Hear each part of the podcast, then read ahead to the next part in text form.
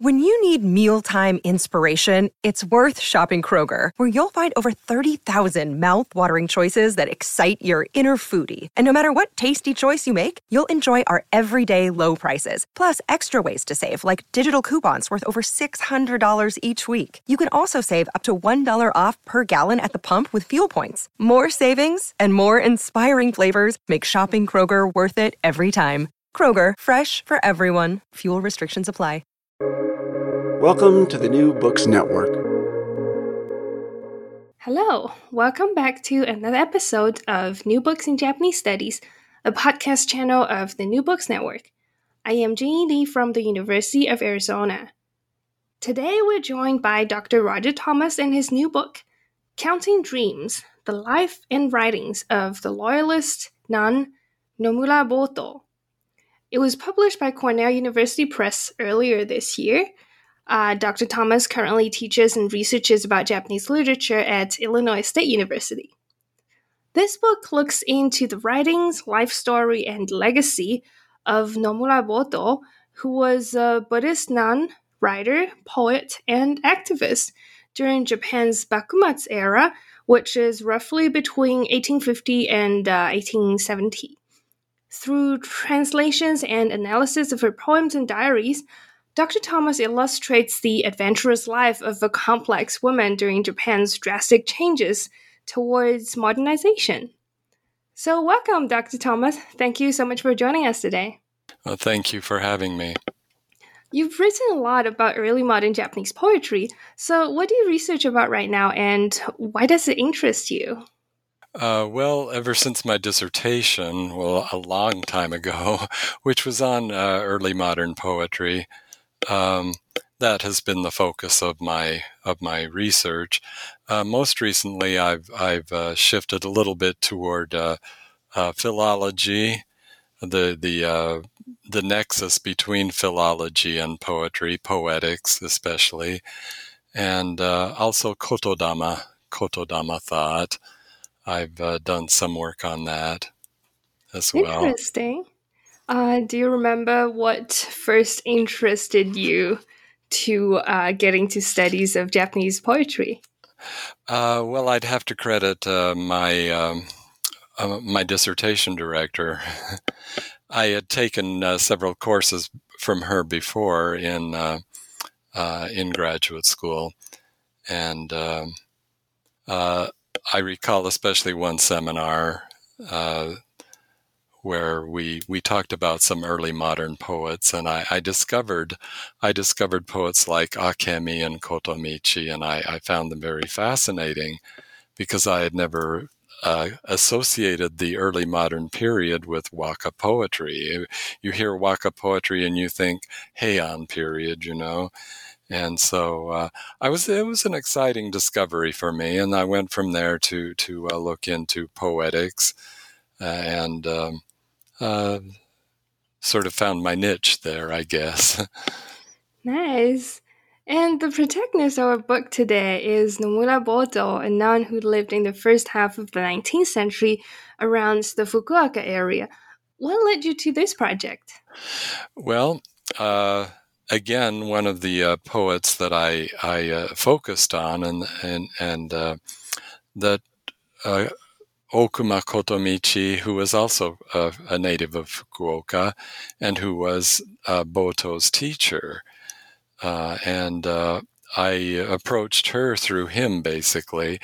Um, um, much of a chapter of, of my 2008 book is, is, is dedicated to Koto, Kotomichi and his poetry.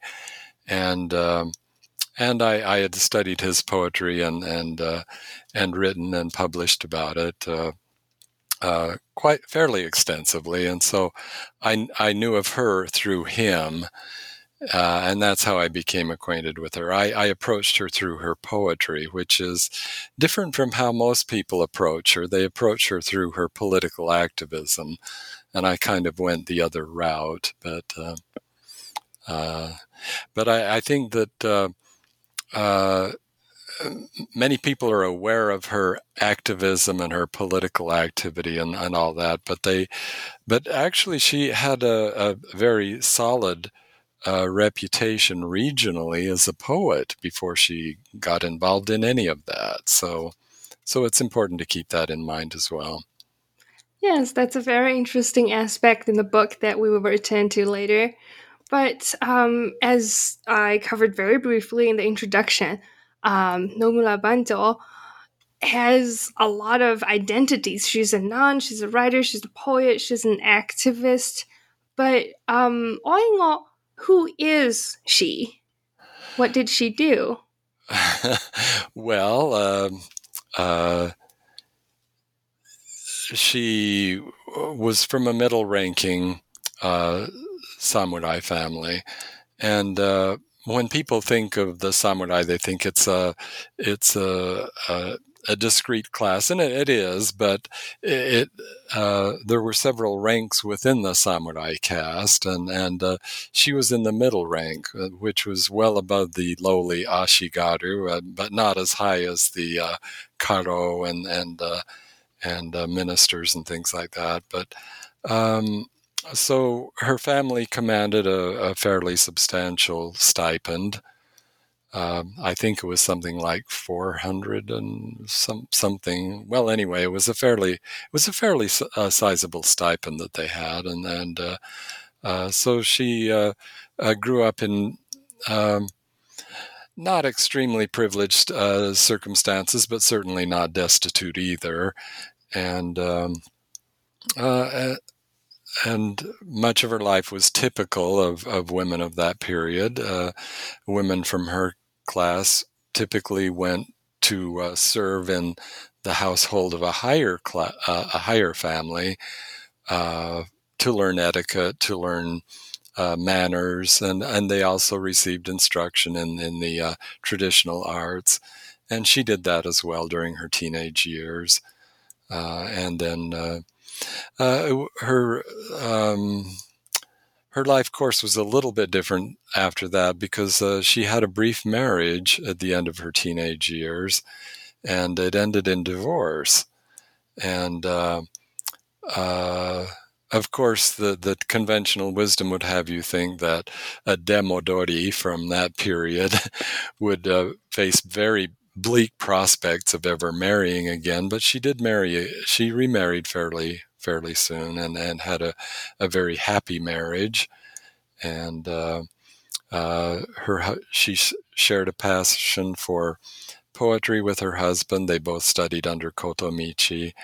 And uh, after he died, uh, she became a nun, took the name Boto, uh, which means facing to the east, uh, which some people have read some uh, activism into that already because uh, she was facing east from Fukuoka, which could be either the capital or Edo. It could be either one, but uh, some people have tried to read some uh, activism into that. I'm, I'm really not convinced. I think that her activism really came a little bit later than that. Uh, but uh, anyway, uh, uh, she traveled to Kyoto uh, and um, met with various loyalists there, apparently.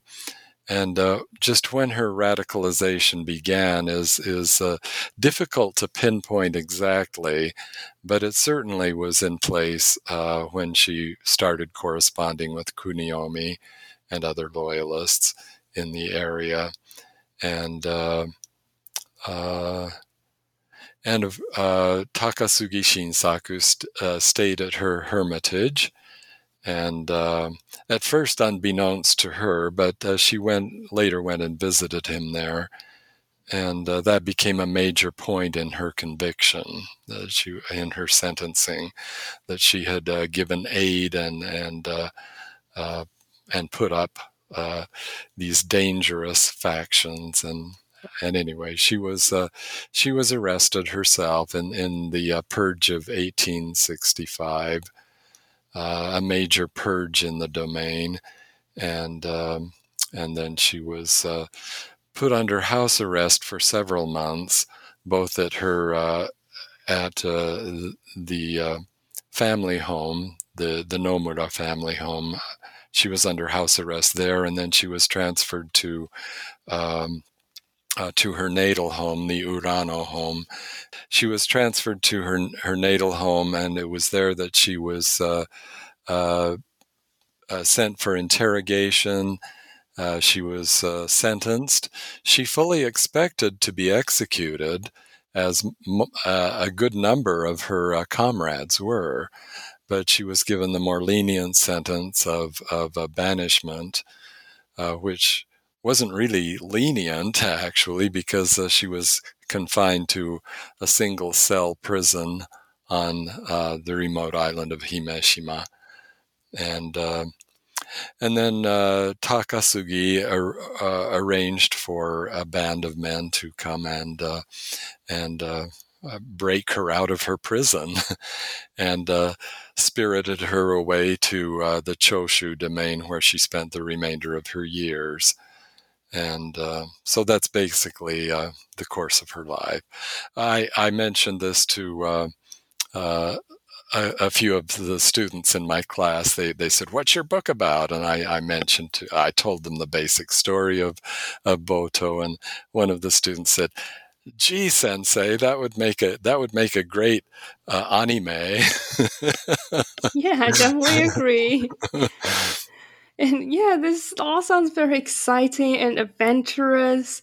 Uh, what do we know need to know about the historical backgrounds of this time? Why why does she why did she have such a exciting life? Well, uh, it, it's important to know the history of the bakumatsu generally, of course, but but more specifically the circumstances that led to the rise of loyalism or restorationism, or as it's known in in Japanese, the sonno joi, those those uh, uh, those terms, and uh, uh, that was especially brought to a head by by the arrival of uh, Commodore Perry and uh, this put the uh, bakufu, the the shogunate, in the awkward position of of having to chart a course, steer a course between uh, appeasing uh, isolationist elements in the country, and at the same time having to deal with uh, with an evolving uh, global situation, and. Um, so anyway, uh, there there is that. Uh, there's also uh, uh, you'd have to know a little bit about uh, the the intellectual foundation of loyalism, which had its roots in in in nativism and kokugaku and and I know that Mark McNally insists that those are different entities, actually. But um, uh, it's also important to understand the situation, the political situation in in uh, uh, the Fukuoka domain in in particular. Uh, that um, uh, the Toyama domain was was one of, or not Toyama, Fukuoka. I keep I keep thinking of my, where my wife is from. I'm sorry. Um, the the Fukuoka domain. Um, which was one of the most powerful uh, Tozama domains, and of course, the a lot of the Tozama domains had kind of uneasy relationships with the shogunate, but but with the uh, Fukuoka domain, it was a little bit different because they they played the role of a kind of hashiwatashi or middleman between the shogunate and the um, and the uh, Satsuma domain, where where there really were a lot of rebellious elements, and uh, that was that came about partly because of marriage politics. Uh, the uh, uh, the Kuroda family of, of Fukuoka had married into into the um, uh, uh, into the shogunal line, and also uh, the lord of the domain at that time was actually born a Shimazu, which was from Satsuma, and he was adopted. He was adopted into the Kuroda family and became its heir as a kind of mukoyoshi, and so uh, that that put uh, uh, the Fukuoka domain in, in a kind of interesting position because uh, they they were able to be this middleman, but it also created difficulties for them because they uh, they had to try to uh, do a balancing act between the the um, pleasing the staying on the good side of the shogunate and also not antagonizing their their Satsuma relatives. Uh, and uh, that was uh, uh, Nagahiro, who was who was Kuroda Nagahiro, who was the domain lord at the time. Um, he actually had a kind of ambivalent relationship with loyalism for a long time, but uh, especially after uh, uh, the uh, first Choshu expedition, the punitive, punitive expedition, uh, he went all out against the loyalists then, and uh, that that had an ironic uh, um, result that. Uh, unlike Choshu, a lot of later Meiji leaders came from the Choshu domain but hardly any of them came from, I don't think any of them came from the Fukuoka domain. That's probably because most of them were executed. a lot of them were. And uh, uh, Boto was, um, was one of the survivors of the purges. And uh, I think that that's. Um, that's one reason that, that she's kind of a local hero, and, and that's one thing, one factor maybe. Yeah, it's such a delicate situation that she was in. And just in case um, some of our listeners might not be familiar with the geo- geographical location of these domains, um, so Fukuoka domain was kind of between the the the capital and the southern domains from Kyushu, where um, the loyalists first started to um, riot against the uh, Bakufu armies. So that's something important to keep in mind. Um, you mentioned that um, Nomura was a dedicated waka poet. Um, apparently, she gained a considerable reputation for her waka poems. So, at that time, how popular was waka learning in this region, and were there any differences from waka practices before this period say from the Heian period because we don't often see female waka poets until the um, early modern period. Is that correct? Well, uh, yes. Um, actually, the uh, uh, the area, the the Hakata Fukuoka area, had a, a long uh, literary tradition that goes way back to the Manyoshu period, and so there had been a lot of uh, uh, literary activity there from early times. Uh, but it there were no no real uh, regional distinct regional dis, dis, uh, differences stylistically until you get very close to the end of the the uh, early modern period, and then you have uh, schools of poets like Kotomichi. you see a great deal of vernacularization in their poetry and and from the beginning of the uh, early modern period, uh, there was this this inexorable move away from court dominance of poetry. The the uh, early modern period began with uh, almost total uh, monopoly of the art by uh, by court poets.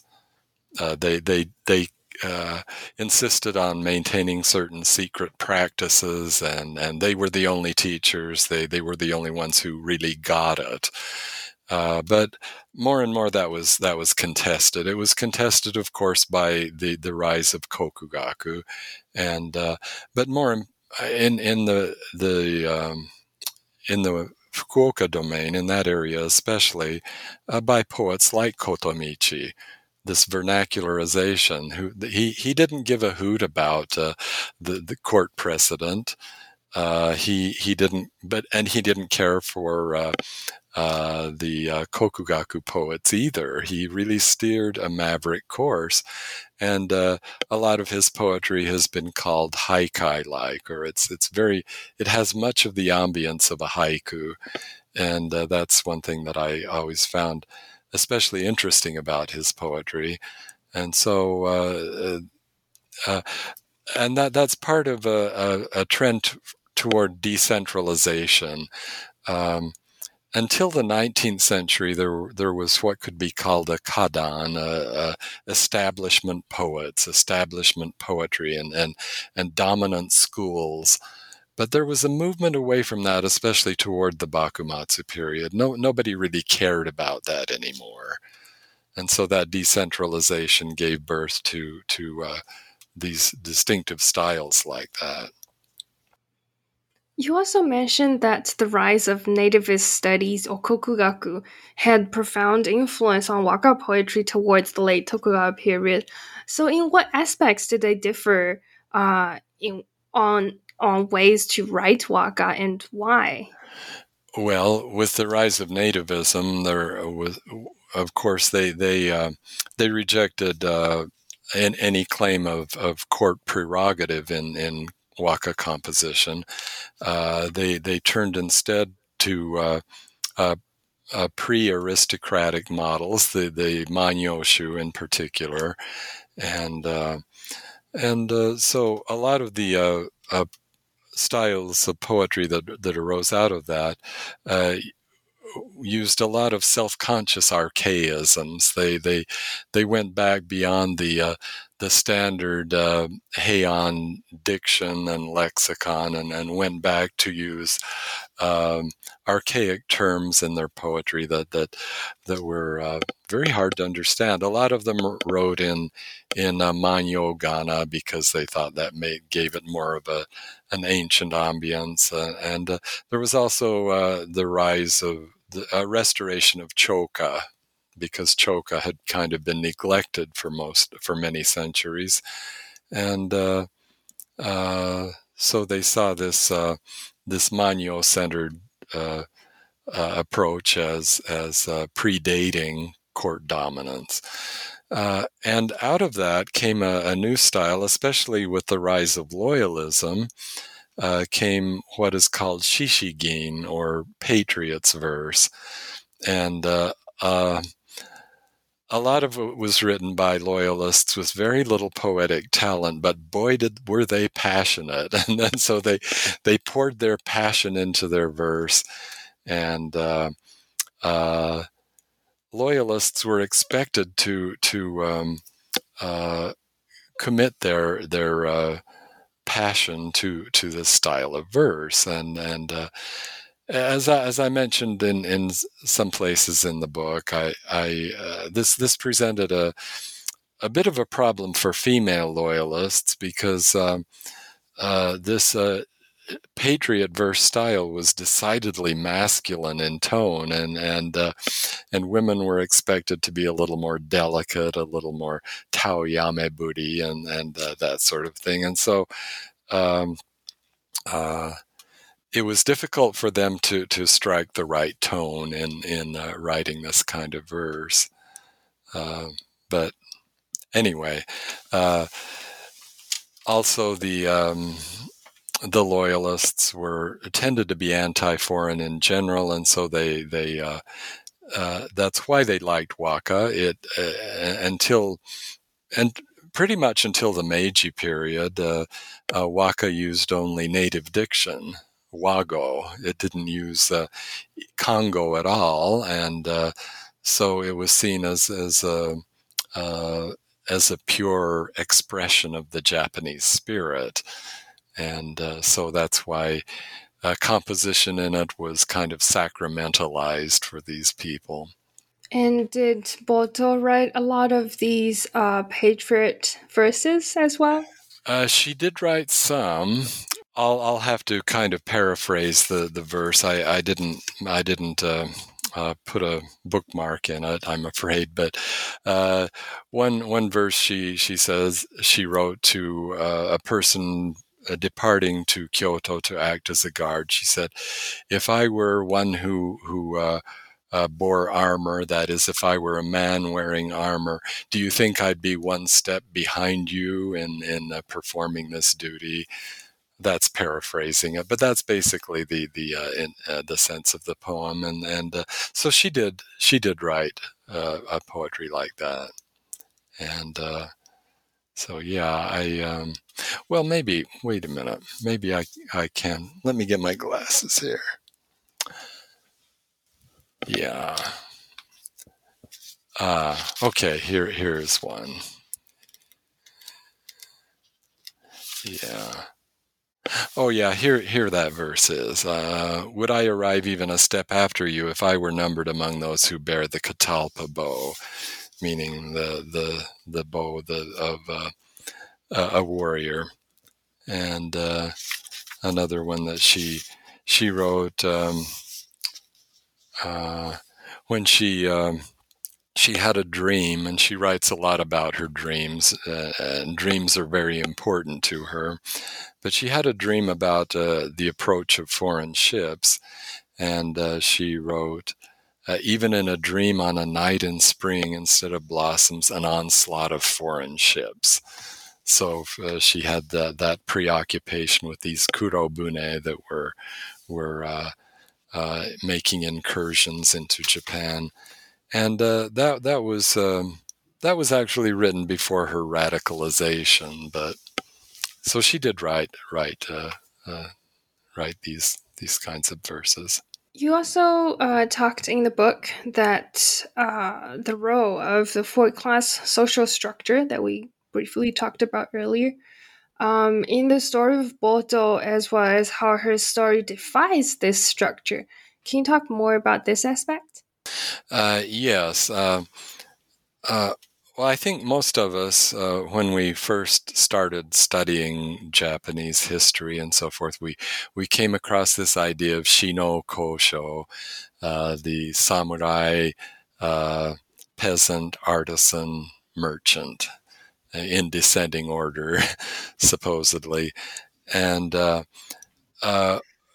I think a lot of us had came away with the idea that these were, were very rigid and that, that they were somehow written into law.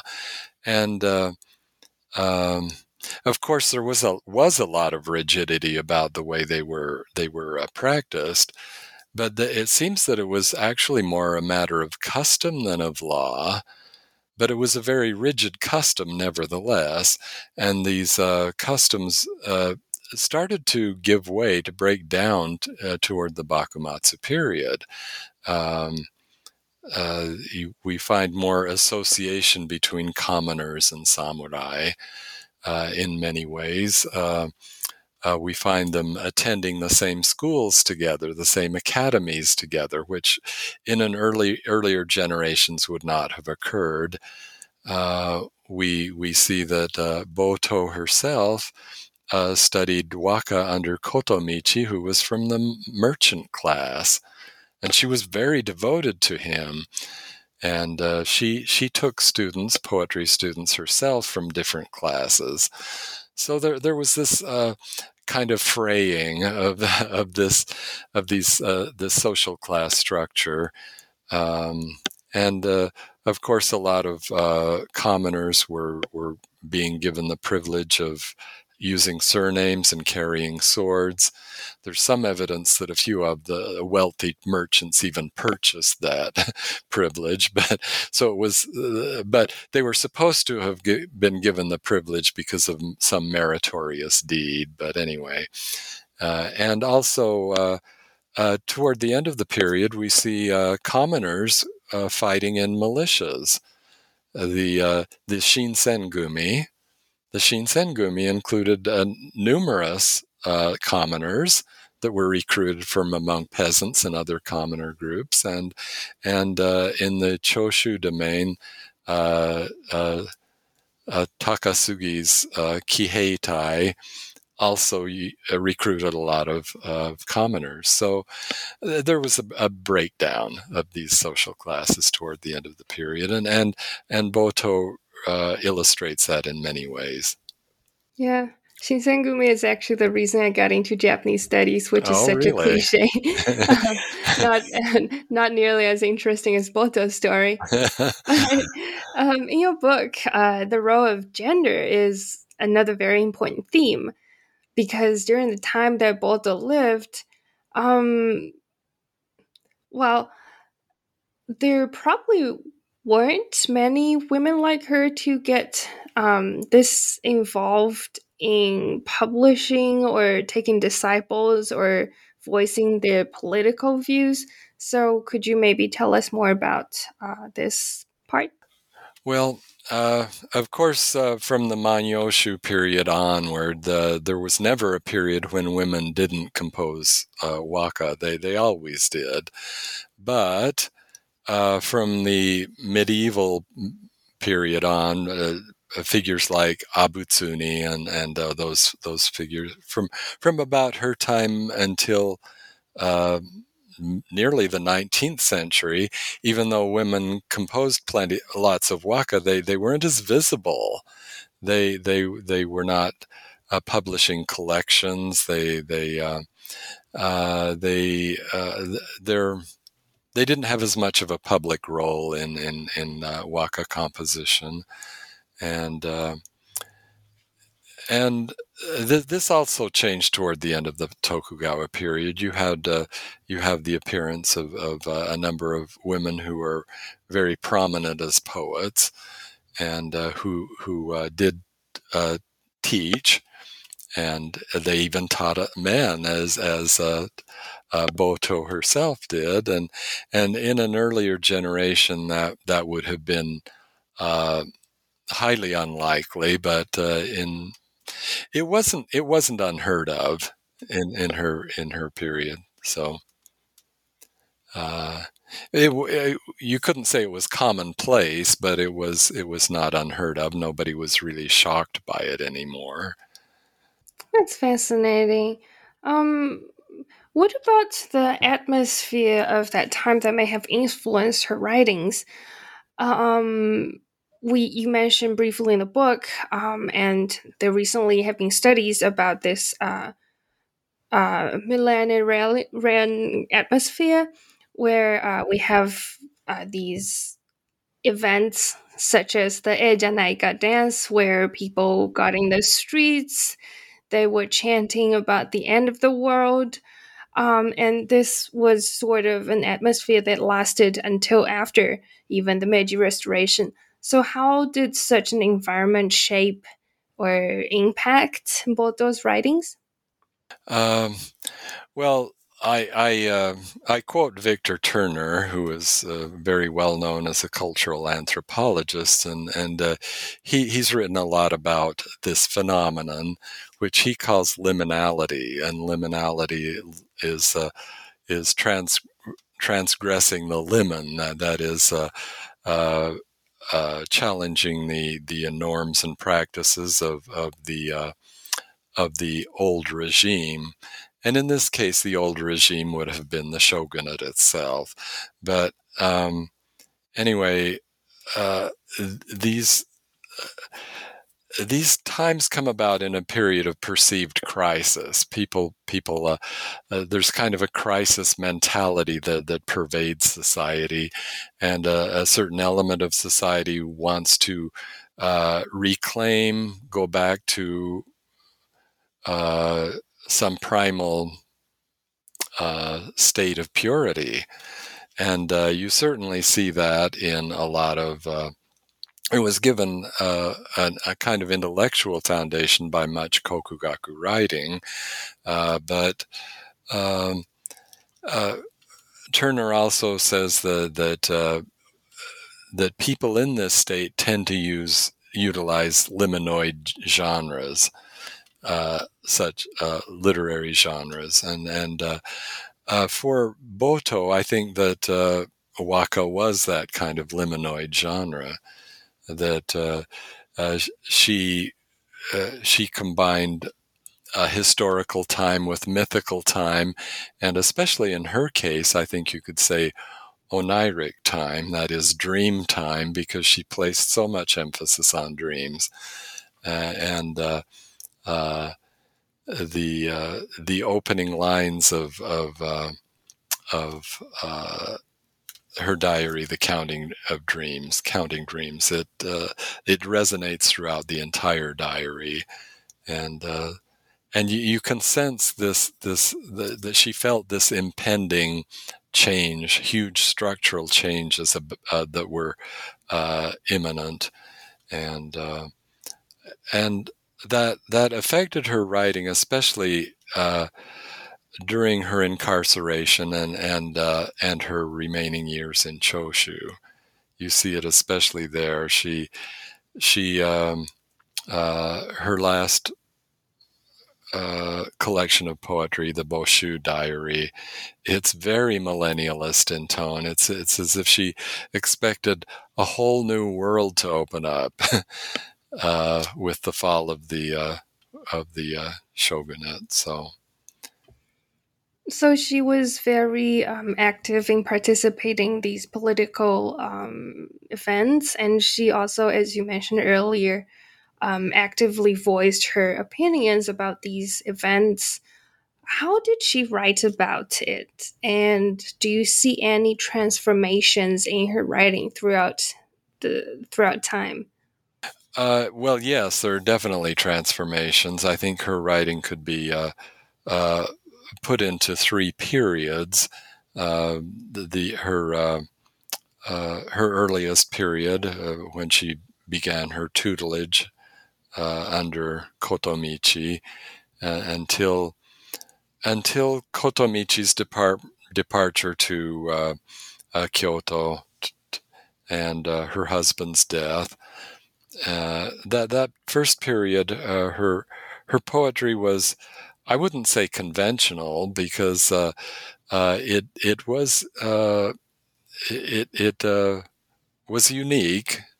It was unlike Kotomichi's in many ways, in many ways, but uh, it uh, she had a, a, distinctive style, and, and it was the, the, poetry from that period is very good, and I, I include many translations from it in in my book. Then uh, the period of, of her uh, uh, um, political awakening, I guess you'd say, up through her uh, incarceration uh, is another period.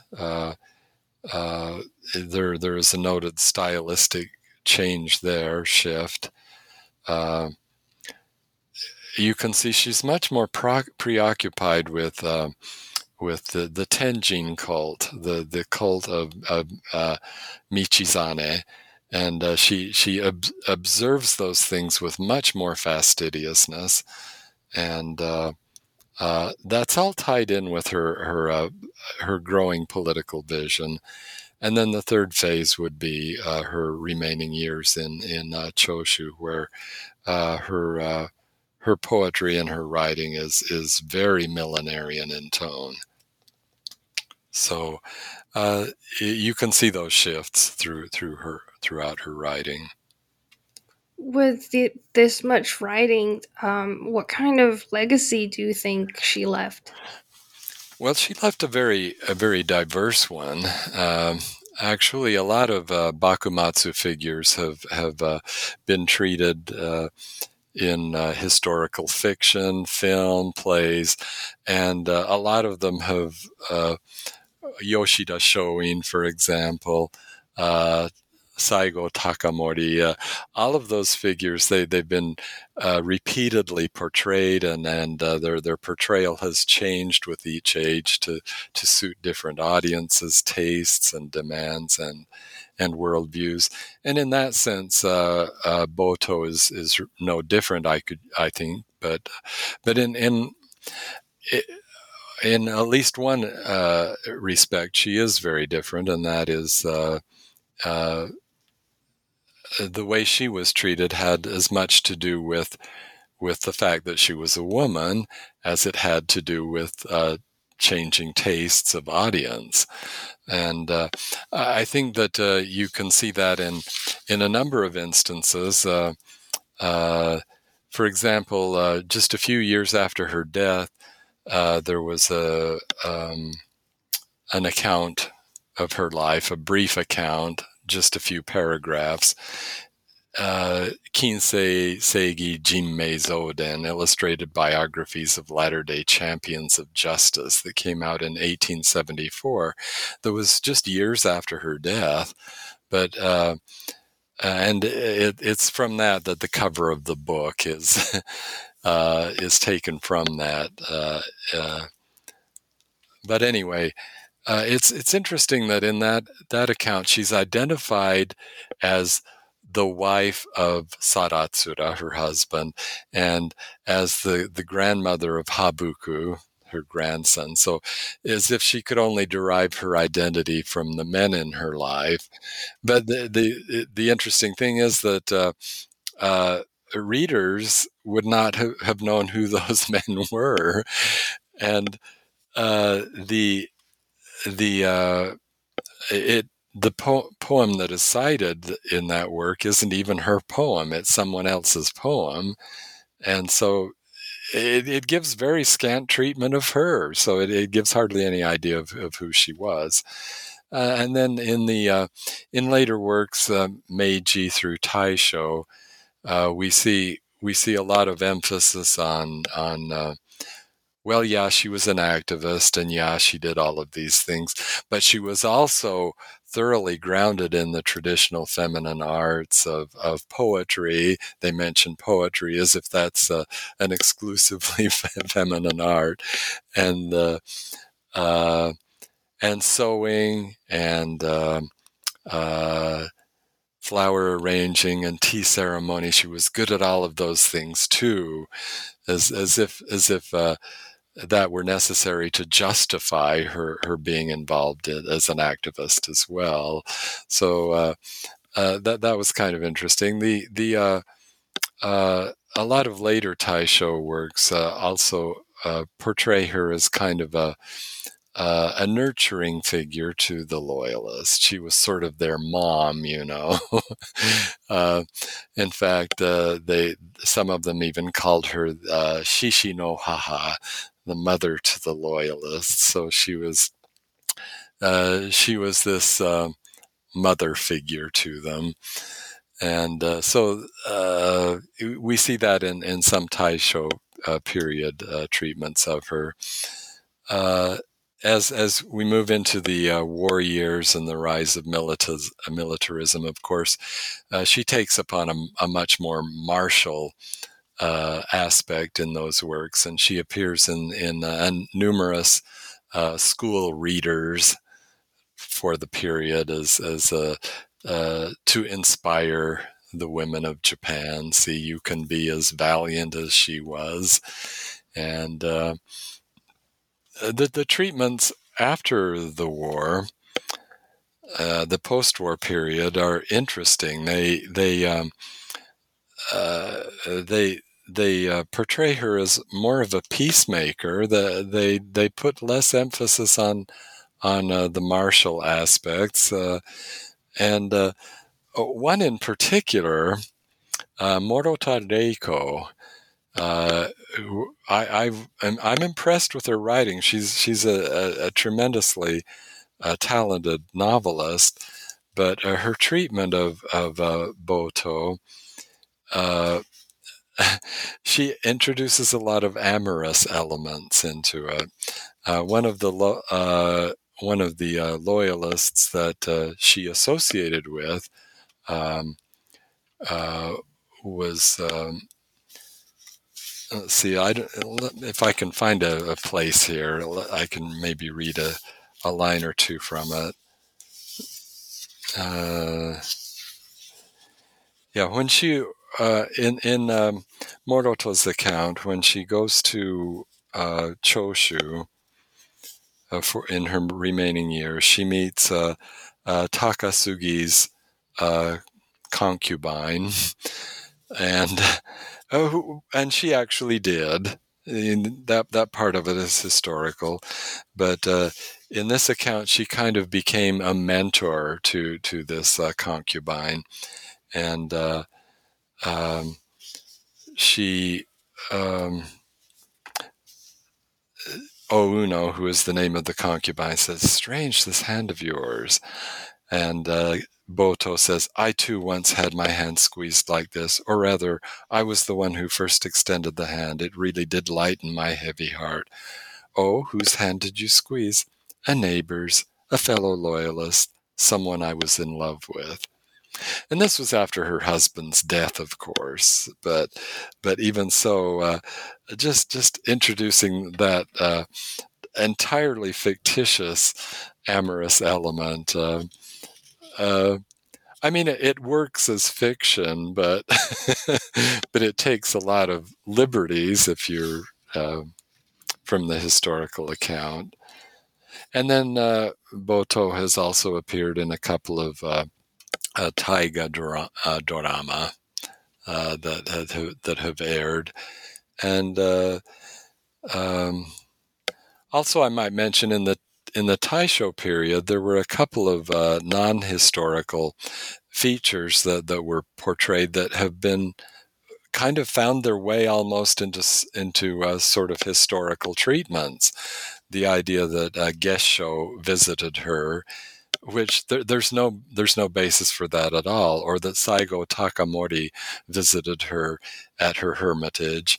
There's no basis for that, but but this this uh, myth started that that uh, Boto was responsible for bringing Takasugi Shinsaku and Saigo Takamori together, and that made for the Satcho Domei. Uh, uh the the the uh, alliance between Satsuma and Choshu, and of course that's entirely fictitious. But there there seem to be some people who seriously st- believe that that happened because of uh, these works of fiction. So anyway, she's had a very a very diverse uh, uh, legacy. She does indeed. Um, it's it's yeah, I think it's quite a pity how um, female historical figures have been treated in scholarships or even on media. So I guess at least all these uh, fictionalization about her is better than Hollywood making a movie of her, casting a white actress or something. But uh, in the introduction part, you briefly talked about problems with writings on female historical figures um, other than these problems that we've just talked about, what else are there? And how does your book deal with these problems when writing about Boto?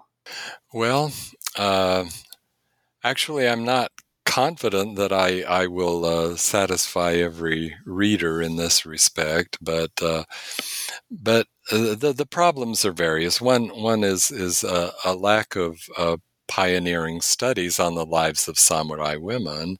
Now, there there are, have been some very good studies in English on on uh, women of the Bakumatsu.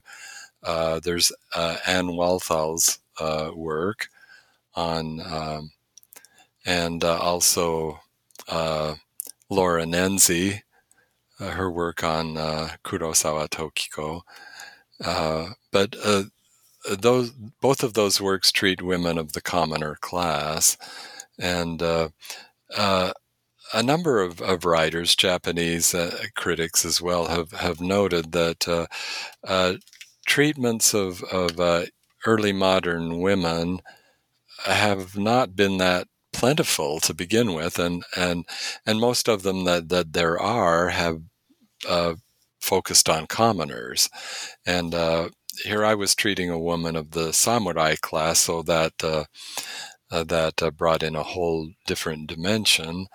Um, and also, there's there's the the problem of how to deal with uh, deal with problems of the age that women faced. Uh, you know, striking a right balance with a, a tendency uh, in some writing, you you see what I think is a tendency to kind of exaggerate or or hyperbolize, as if every woman in Japan from the period uh, was was haunted by the onna daigaku and so forth, and and. Uh, eh, Boto certainly wasn't, and she even came from the domain that it that it uh, purportedly uh, sprang from. You know, uh, but she obviously was not. And uh, uh, I, I, find that that a lot of these accounts really beg for more nuance, you know. But on, on the other hand, I don't want to to minimize uh, the the trials, the the difficulties that women of the period faced. Um, well, every it was a very oppressive regime, and, and it wasn't it, it was oppressive for everyone, uh, re, uh, men and women, but women had their own peculiar difficulties that they faced. Um, anyway, uh, there's um, um, there was also this this. Uh, I'm not sure that I, I tried preemptively anticipating uh, accusations from some readers that, that I haven't consulted this or that feminist critic. Um, and again, I, I approached um, I approached Boto initially as a person, as a poet, and uh, uh, her uh, her uh, gender was secondary to that. Uh, but uh, and and I think that her her her accomplishments stand on their own merit. they they but I don't know. Maybe maybe some people will will be dissatisfied that I didn't consult this or that school of thought, but um, but I, I do I do uh, uh, I do try to uh, throughout the book uh, uh, look at at uh, the problems the the, the um, that are posed by her gender and that that in in travel and in um, in various activities that she she engaged in. So uh, anyway, I'll find out when I see the reviews whether I'm. For what it's worth, I definitely thought um, your your angles, uh, looking into her poems and diaries and taking all things into account, I didn't think it was um, it would have needed too much theoretical support, especially from feminist theories. Um, but well, uh, it's, it's, perhaps it's, it's, reassuring to hear that. okay. Uh, and, and I, I, certainly hope to see more studies like this that can look into female historical fi- figures from more various angles um, rather than relying solely on theories for that matter. But yeah, thank you so much for this um, wonderful conversation. It was very thought provoking. Well, thank you. And uh, for our listeners, to learn more about Boto's adventurous life, make sure you check out this new book by Dr. Roger Thomas, Counting Dreams The Life and Writings of the Loyalist Nun Nomura Boto. This is Jing Yi from New Books in Japanese Studies, and I will see you soon.